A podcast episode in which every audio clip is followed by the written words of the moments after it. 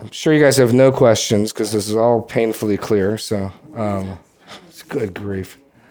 Um, questions, thoughts? Jake, you got one? Or you just... Microphone. Oh, he's got the microphone. Wanda. So the first resurrection, is is that the rapture? Um, no.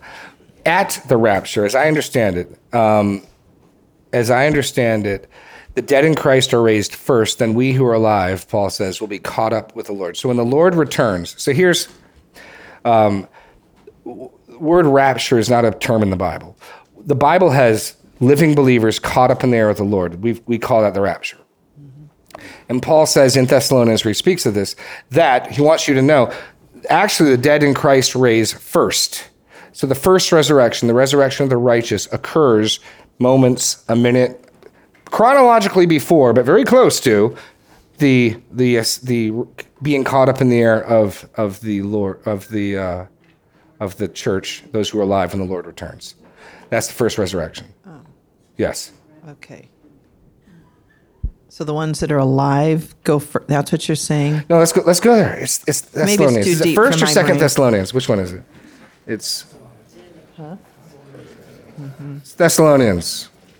Which one? I don't know numbers. Hold on. Um, what, what? one sixteen, Linda's got it covered. Thank you, Linda. Oh, four sixteen. Get it straight, Linda. First Thessalonians four. Very good. Very good. Okay. First Thessalonians four. I'm just saying, because like, just, just to be clear, when people are like, I don't believe in the rapture. Well, yes, you do. It's all about the timing. Everybody believes some group of people are going to get caught up in the air with the Lord. That's all we mean by rapture. The, the, the eight billion dollars is when does that happen and how does it relate to other events? That believers who are alive when the Lord returns will be caught up in the air with him. That's what it says. The, the, what people usually mean, I don't believe in the rapture. They don't believe in a pre-tribulational rapture, the timing. So I don't want to get into that. Plainly taught is some group of people get caught up in the air with the Lord when he returns. Okay. So First Thessalonians four, um, where is it? Okay, thirteen. Let's start in thirteen. We do not want you to be uninformed, brothers, about those who are asleep, that you may not grieve as others who do not have hope. For since we believe that Jesus died and rose again, even so, through Jesus, God will bring with him those who have fallen asleep. For this we declare to you by a word from the Lord, that we who are alive, it's interesting, Paul thought it might be possible he might live till the return of Christ.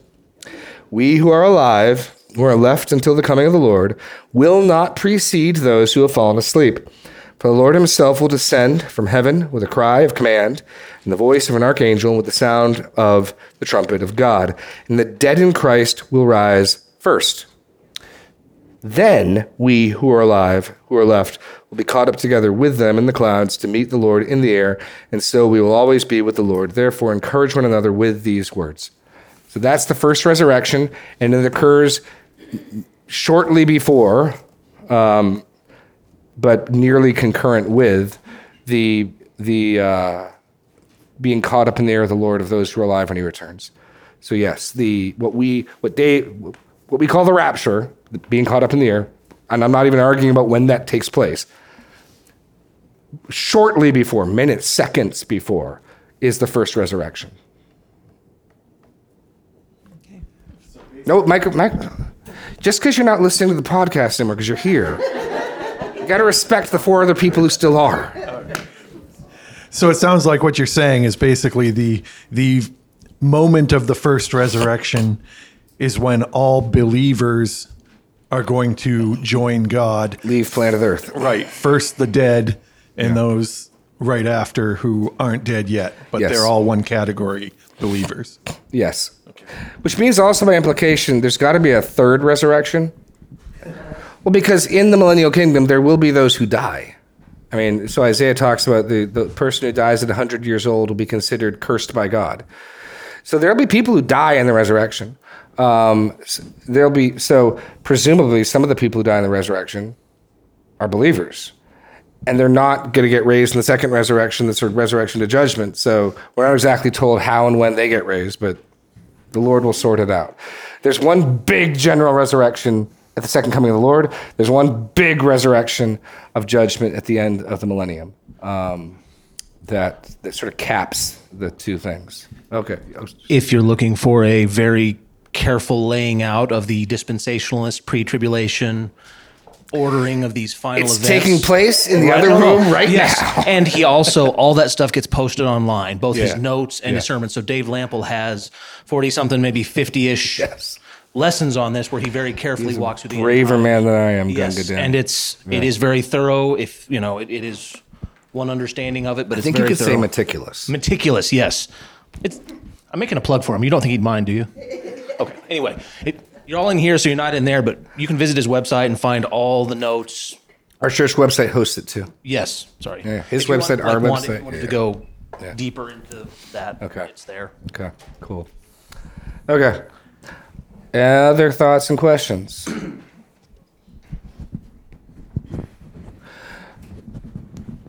Okay, then I'll, I got some places to go. Um, so any any questions, anyone... I'm not sold on the fact that the two hours are coming are separate events, because that was like the first thing I had to basically crack when I'm just giving insight into like my study. Okay, these things really line up kind of parallel. An hour is coming, this is now here, an hour is coming, and in both hours people are hearing the voice, and in one, um, the, it, you can see how initially, my initial actual thought is that probably is the same thing, and only as I was looking at it longer, I'm like, no, this ain't the same thing, because the parallelism is. Um, when the dead will hear the voice of the Son of God, and those who hear will live. And in the second one, when all who are in the tombs will come out. Well, that, that could sound like the dead hearing and living. Um, but because of what's said, pre, both previously and afterwards, no, these aren't the same things. So even though they, they're put together, there's a lot of parallelism in how they're put together. They're separate events.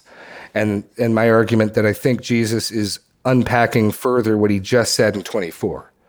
Um, it really, twenty-four, if you look, let me get back to John. John five twenty-four is really the evangelistic appeal of the passage. It, it stands alone, one verse, in the middle of all this, where he's, look, I'm telling you, if you hear what I'm saying and you believe me, you have life. Then he gets back to talking about himself and the Father. In the midst of this discussion of himself and the Father is this earnest, truly, truly, I say to you, whoever believes, whoever hears my word and believes him who sent me has eternal life.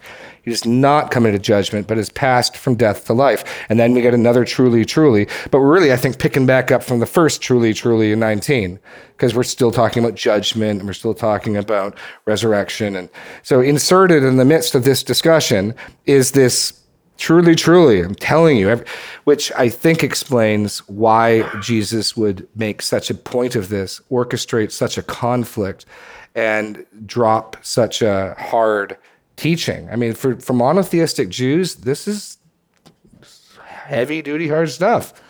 Um, and, and I think the the linking with the Son of Man from Daniel seven can help. I was talking with a couple of y'all who, I get it, are sympathetic. Man, I can, I mean, you didn't say this, but it was, the sentiment seemed to be, I can understand why the Jews would have a hard time with this. Um, and so linking it to, there, there, there is at least one person in the Old Testament who might be able to make claims like this. This person who shows up in Daniel seven, and elsewhere Jesus makes the point, so Psalm one hundred ten, who's David's Lord, who's not the Lord? The Lord said to my Lord, sit at my right hand. Who, who's that person? And that's D- Jesus again saying, don't you see there's, it's not, not that you could f- fully flesh out who this person is, but that there's some enigmatic person in the Old Testament who is distinct from Yahweh, who David calls my Lord. Doesn't, doesn't that make you scratch your head? And who, who is, who is this Melchizedekian priest who David calls Lord, who's distinct from Yahweh? Who, who's that then? You know, um, and he silences the Jews in the temple in Luke with that question. Uh, by the way, that entire argument hinges upon the validity of the psalm titles, because if if the psalm title, which describes it to David, isn't sure, well, the answer could be, that's not David talking, that's some lesser king, and he's probably talking about David. David's my Lord. You know, some Davidite looks back to his great-grandfather and says to my Lord. There you go. No, it only it's only inescapably proving someone greater if it's David speaking. And so you need the psalm title to give you that, to make it clear. This is David saying, the Lord, Yahweh, said to my Adonai. The Lord said to my Lord, sit at my right hand. So who is David's Lord? If the Messiah is David's son, how is he his Lord? Which is to say, look, there is some space in the Old Testament for some really big, powerful, significant person who you should see the shadow of in the Old Testament. Like I, this shouldn't be entirely groundbreakingly new stuff. Um, we talked about the angel of the Lord also being a very strange, uh, odd, by, by odd, I mean, just doing strange things, receiving worship like God receives worship. Um, Samson's parents say, woe to us, we've seen God. Well, they saw the angel of the Lord, but they said, we've seen God. That's interesting. So I, I think in answer to is, is the Trinity taught in the Old Testament. I, I Nobody is held accountable that they should have known this. So God nowhere speaks to people, you ought to have known this. And Jesus has no problem doing that. Like when Nicodemus, are you the teacher of Israel? You don't know this, come on. Jesus does treat them as accountable. You ought to see that there's room for something like this. You ought to be able, with what I'm saying, to see that it can be compatible with what you've got. Um, he does insist they ought to know that much. So, um, questions. Is it snowing outside? Yes. Welcome to Iowa. If you don't like the weather, give it five minutes, it'll change. Okay. Here we have a dusting there.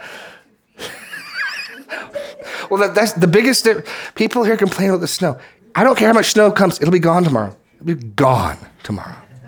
Now, some of you rejoice in that, but my kids mourn. Um, Yes, Liz, Liz, Liz, hold on, microphone to Liz.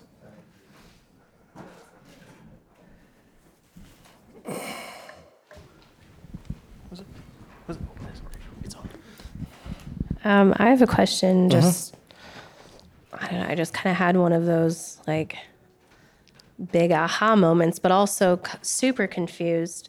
So, where do all the people that have died as non-believers from the beginning till now go if in Revelation second re- the second yeah. resurrection, then the Lord sends them there? Yeah, there's basically, as best as I can tell, if you turn to Revelation twenty, and again, I just encourage you to tune in to Lample as he's really focused on this. For lack of a, I don't mean to sound trite, there is something like hell's waiting room. Um, and there seems to be something like heaven's waiting room that's now been emptied. Um, but in Revelation twenty, they're called, um, what is it? Well, let's just take a look here. Um, verse twenty, verse eleven. Um, then I saw a great, I just, sorry, every, I, I start here because this verse just... What a figure of speech to give a word picture of greatness and awesome wonder. Then I saw a great white throne, and him who was seated on it. From his presence, earth and sky fled, and there was no place found for them. Just the picture of earth and sky being like, get me out of here. Um, I don't know. It's just awesome. I saw the dead, great and small, standing before the throne, and books were opened. Then another book was opened, which is the book of life. The dead were judged by what was written in the books, according to what they had done. And the sea gave up the dead that were in it. Death and Hades gave up their dead who were in them. So I, death and Hades would be a place of holding. So in, in Jesus' story of the rich man and, and Lazarus, I know some people think it's a parable, but there's it, it matters not whether it's a parable or not for my purposes here. He's in a place of torment, and, and, and Lazarus is in a place of comfort. Um, Abraham's bosom, I think, is what the King James calls it. Um, and so, according to my understanding, in, in Ephesians four, when Christ ascended, he empties out heaven's waiting room, for lack of a better term, and takes with him those there into the throne room, in, into heaven. Now that the price has been fully paid, they, they come with him in his train. He takes a host of captives captive. Um, on the other hand, we get one of the demoniacs say to de- Jesus, have you come to send us to the pit before the time? And there's reference in Jude and Second Peter to some angels who've already been put in darkest chains. There's some place of punishment already with some people in it. And yet, the lake of fire is the final destination of everybody. And that, no one's, to my knowledge, in the lake of fire yet. The first people in the lake of fire are verse ten. The devil who had deceived them was thrown into the lake of fire and sulfur, where the beast and the false prophet were. So the first inhabitants of the lake of fire are that unholy trio. And then everybody else. So there is a there is a place of of, of a, an unpleasant place that pales in comparison to the final stop, um, which is the lake of fire. So regardless, the rich man is pleading for a drop of water. Like it's it's degrees of bad, but this lake of fire is worse. Um, so. So yeah, does that answer your question, Liz? Sarah.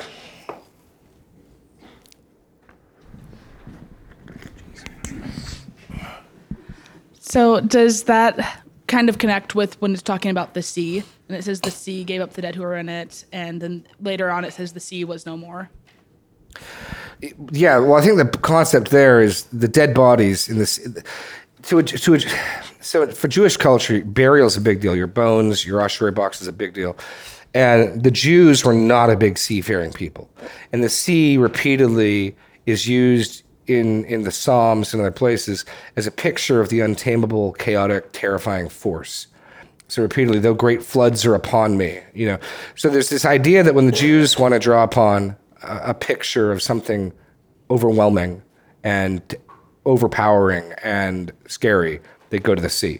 And part of that is because bodies lost, and they, well, where are the bodies?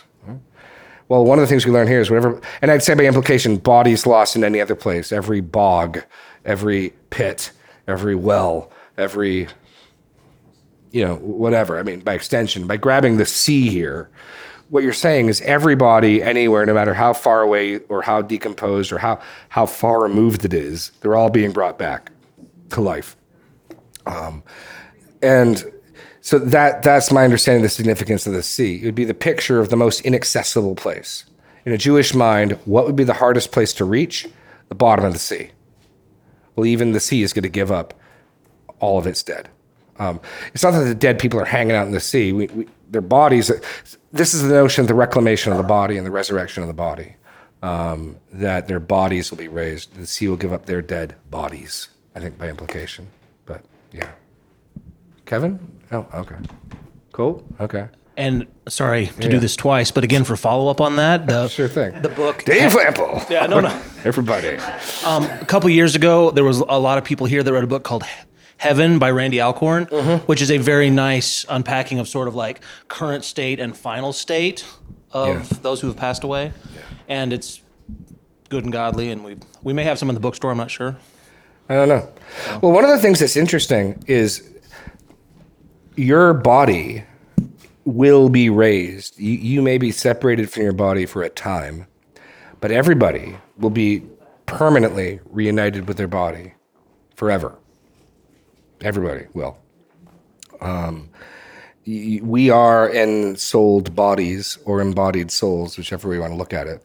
Um, and so sometimes you'll hear, this is just my earth suit. This is just throwaway husk. Well, it's a husk that gets transformed, but there's undeniable continuity between our current body and our resurrection body, even as there's undeniable discontinuity.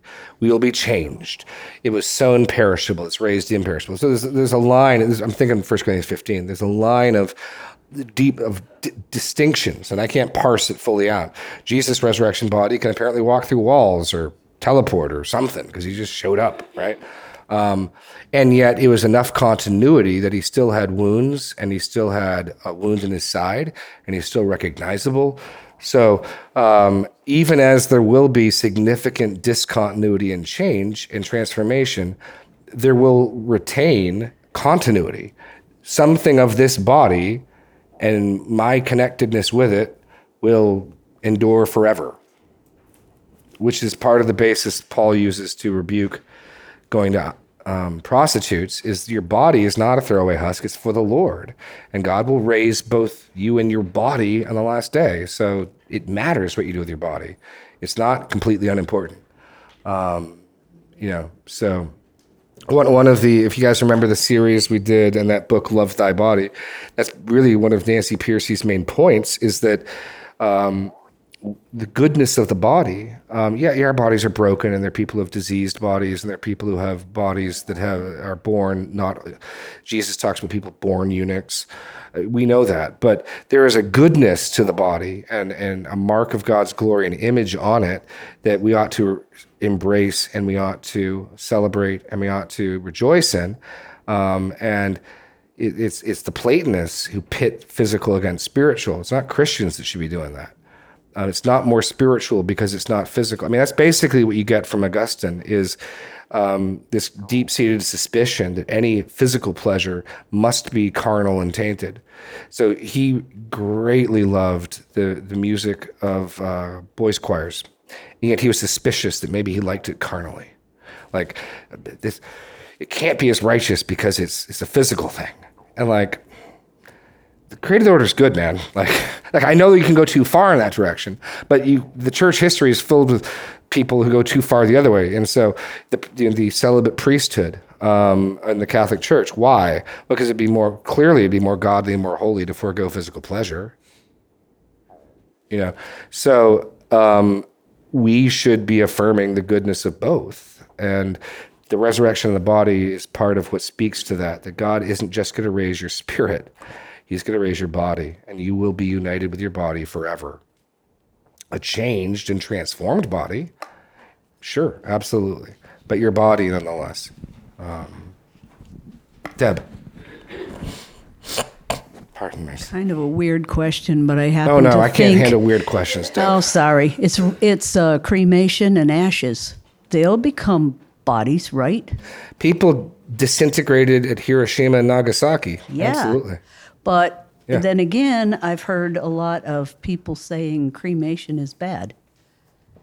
There is no law. Words, there's no law or command about cremation, Deb. Um, generally speaking, it's all about people's take on symbolism and going with. Why are people? Do you know why people are buried facing the east? Because that's the direction Jesus comes from.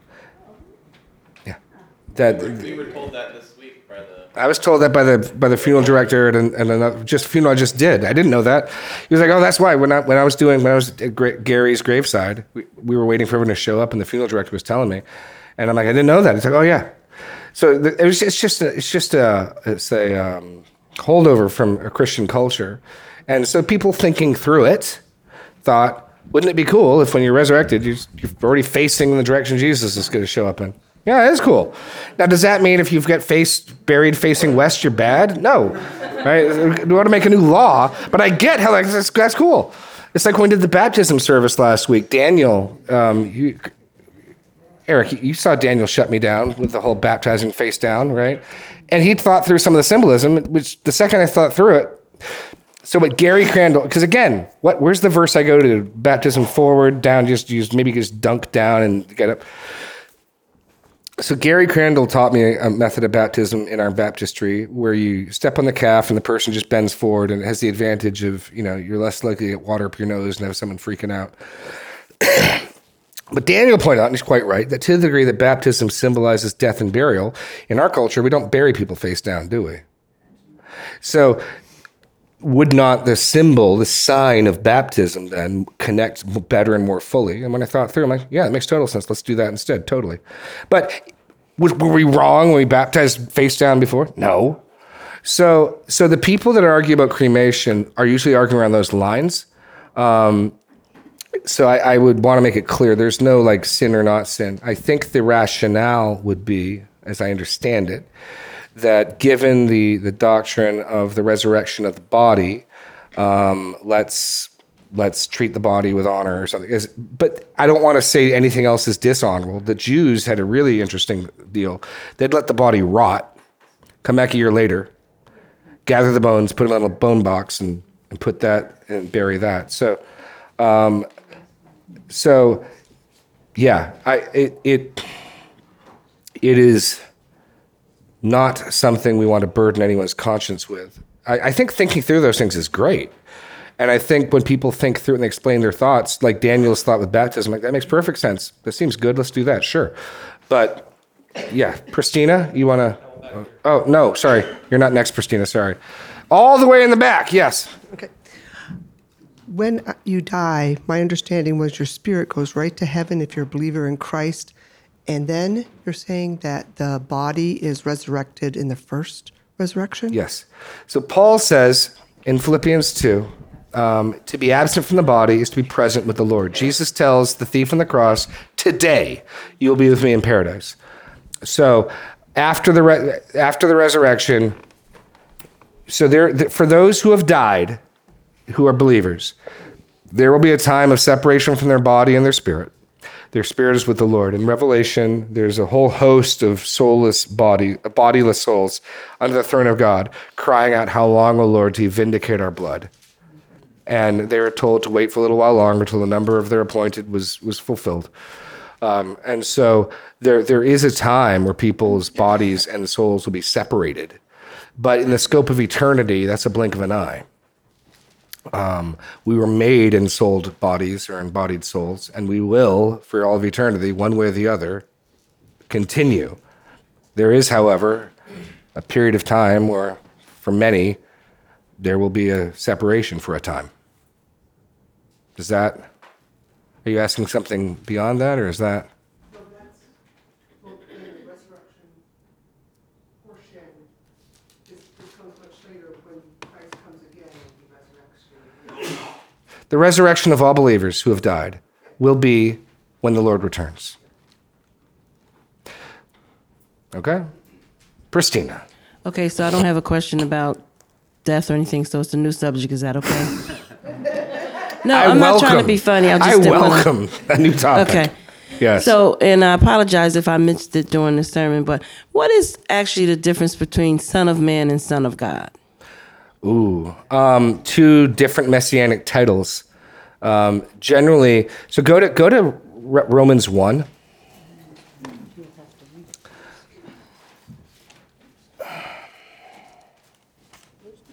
The short answer is Son of God testifies to Jesus' deity.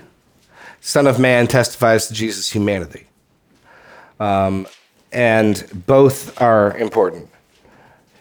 Paul, in his opening to Romans one, puts it this way. And, and, and partly why I'm doing this is because when theologians try to parse this stuff out, and, and as we should, we should understand what Jesus said, we need to be careful to not go beyond what's written.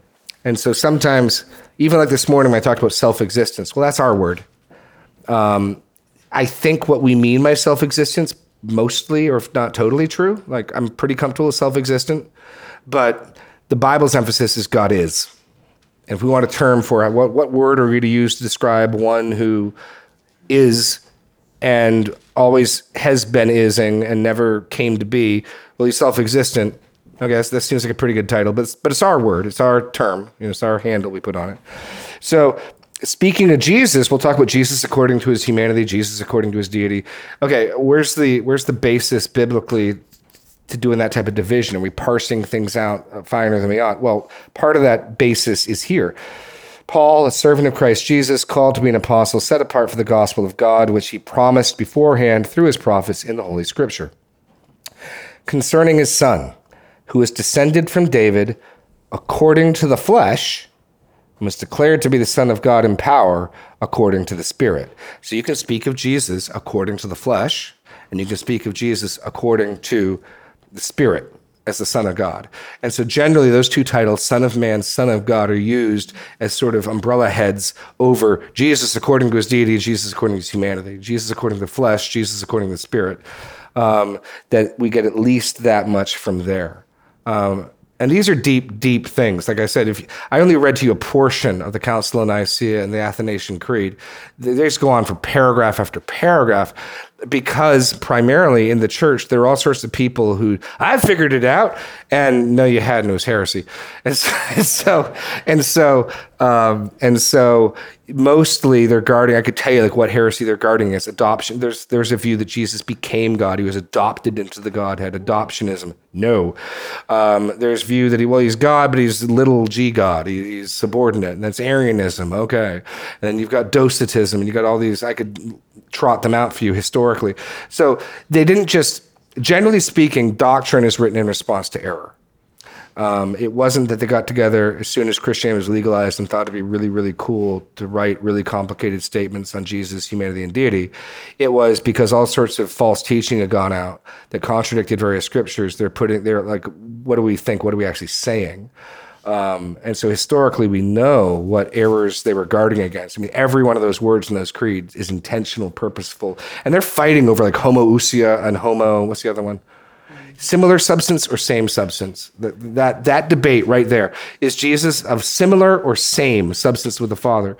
Well, the Arians, who believed Jesus wasn't fully God, wanted similar. Oh, he's God-like, mm-hmm. but there's there's the wiggle room there to say, but he's not God. And the, the hardline Athanasians, the, the ones who held for the deity of Christ, no, he is same. Whatever substance God is of, Jesus is that. Whatever this, and we're already using categories that aren't biblical. We're using Platonic categories and, and philosophical categories, but the fight is still, is Jesus fully God like the Father or not? And so there, every one of those words, there's a there's a doctrinal battle behind them. So it's a really cool testimony to church history to read those things. Yeah, thanks, that helps me. I'm actually going through two thousand years of Christ's power. Nice, nice.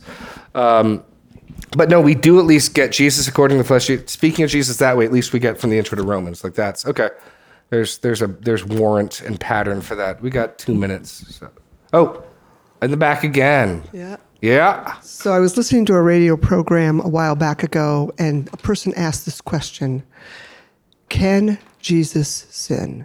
And the person said he can't. He is God. And the person replied, the radio show hostess person said, well, he is God. He can't sin, but he does not desire to sin. It's in him. He's been tempted. So I just didn't know what to think about all that. So I'll leave that with you. And so with one minute to go,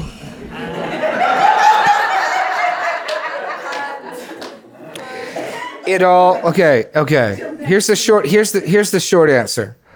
Yes and no, depending on what you mean by can. Def- definitions of words at this point matter. The reason why I say what matters is he didn't sin. We know that. And we know he was tempted. If you define Jesus' inability to sin in the wrong way, you're gonna, and I've heard people do this before, Jesus' temptation would be like me. I mean, literally, I've heard someone say this. Jesus was tempted, sure. And if I took a bunch of maggoty trash and put it on the lid of a trash can and brought it to you and said, mmm, doesn't this look appetizing? That was Jesus being tempted. The problem with that is that doesn't make me want to boldly approach the throne of grace for help because I have a sympathetic high priest who sympathizes with my temptation. If Jesus' experience of temptation is, ew, that's not my experience of temptation. Uh, my experience of temptation is some part of me going, ooh, yes.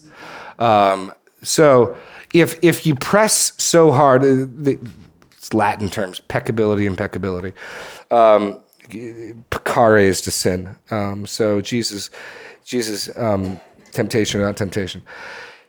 What I would stress, though, is that in Luke's gospel, it's precisely because Jesus prayed that he doesn't sin. And it's precisely because Peter fell asleep that he does. So I think Luke, that Jesus makes that point clear in the garden. Were you not able to pray even for a while? Jesus did things so that he wouldn't sin, which means, at least conceptually, the potential of him sinning is on the table. So at least to the degree that action has to be taken to avoid it happening, right? So can Jesus sin? Well, it's a conceptual possibility that actions need to be taken to avoid. That's clear. Okay. Um, I, I would reckon it like this. Jesus didn't have a sin nature, like we do. But Adam didn't either, and Adam could sin. So you don't need to have a sin nature to be tempted. That, that to me is the, the pushback against the people that want to say Jesus' temptation was like me taking trash, because Jesus didn't have a sin nature. Well, neither did Adam. And so if he's the second Adam, I would, I'd, I'd press and say, no, I think in every instance, I think the devil is shrewd. In every instance of Jesus' temptation, you'll, you'll notice this, it's a good thing in and of itself, and the temptation is at the wrong time or in the wrong way. So when Jesus, is, is food is food a bad thing in general? No, all things be equal, food's great. So is Jesus really hungry after forty days of fasting? Do you think it's not some evidence of sin in him or a sin nature that when Satan says, wouldn't a loaf of bread be really good right now? I doubt, I bet you some part of Jesus is, yes, it would. Righteously, hungry, food would be wonderful. But the Father's determined right now I'm to fast. Now's not the time for food. So the devil puts a good, Jesus isn't craving a wicked thing. He isn't craving a bad thing. The temptation is the wrong way. Same thing with the, I'll give you every, every, uh, every kingdom of the world. Isn't Jesus in one sense going to the cross precisely because he wants every kingdom of the world? So does Jesus want every kingdom of the world? You bet he does. You can have it without a cross. You can, you can have it without crucifixion. I think that's a real temptation. And the same thing with vindication. You're the, you're the Son of God, the King of glory, and these people are mocking and they're going to spit in your face. Wouldn't it be great if you jumped off the temple and God sent his angels and all people could see you really are the Son of God? Wouldn't that type of vindication publicly be great? Well, he's going to be vindicated. He, the resurrection has vindicated him in some degree. And when he comes again and every eye sees him, he'll be fully vindicated. Again, real carrot, real object of desire for the Lord. But you can have it the wrong way, in the wrong time. So I think Jesus' temptation is absolutely a real temptation. Um, I, I don't for a, I don't want to, I really object to the, to, I think the teaching that Jesus' temptation is like you and I being tempted with trash is incredibly injurious to the, to, to, to, to Hebrews' presentation of Jesus as a sympathetic high priest, uh, which I think is incredibly precious. So, that's my answer to could Jesus sin. Chris wants. To, Chris, you're gonna bring us home, yeah. And then we're gonna. Yeah, yeah. No, no, Mike. What you were just saying made something occur to me. The uh, you're talking about is it a temptation uh, to have the kingdoms without the cross? It turns out so much so that later on Jesus asks God if yeah. there is any other way yeah. beside yeah. the cross. Can you please take this cup from me? Right. So it, it seems like that temptation not only was pointed out by Satan, but continued on with Jesus. Oh, yeah. Like that might have been something that he had to struggle against for his whole ministry. Satan's had thousands of years to improve, get better at, and plan tempting. I, I don't. So I, I would assume that whatever he's doing in the wilderness with Jesus is shrewd. Um, I, I would assume that whatever he's doing is crafty. Um, We're told in Genesis three, there was no animal in the field more crafty than the serpent. So I would I would not assume he's just, stupid Satan, why would Jesus want those things? I would assume he's, and it looks like he's he's picked real carrots that have real desire. Um, I, I'd assume that, but anyway. We're over time. God bless, Godspeed, good day.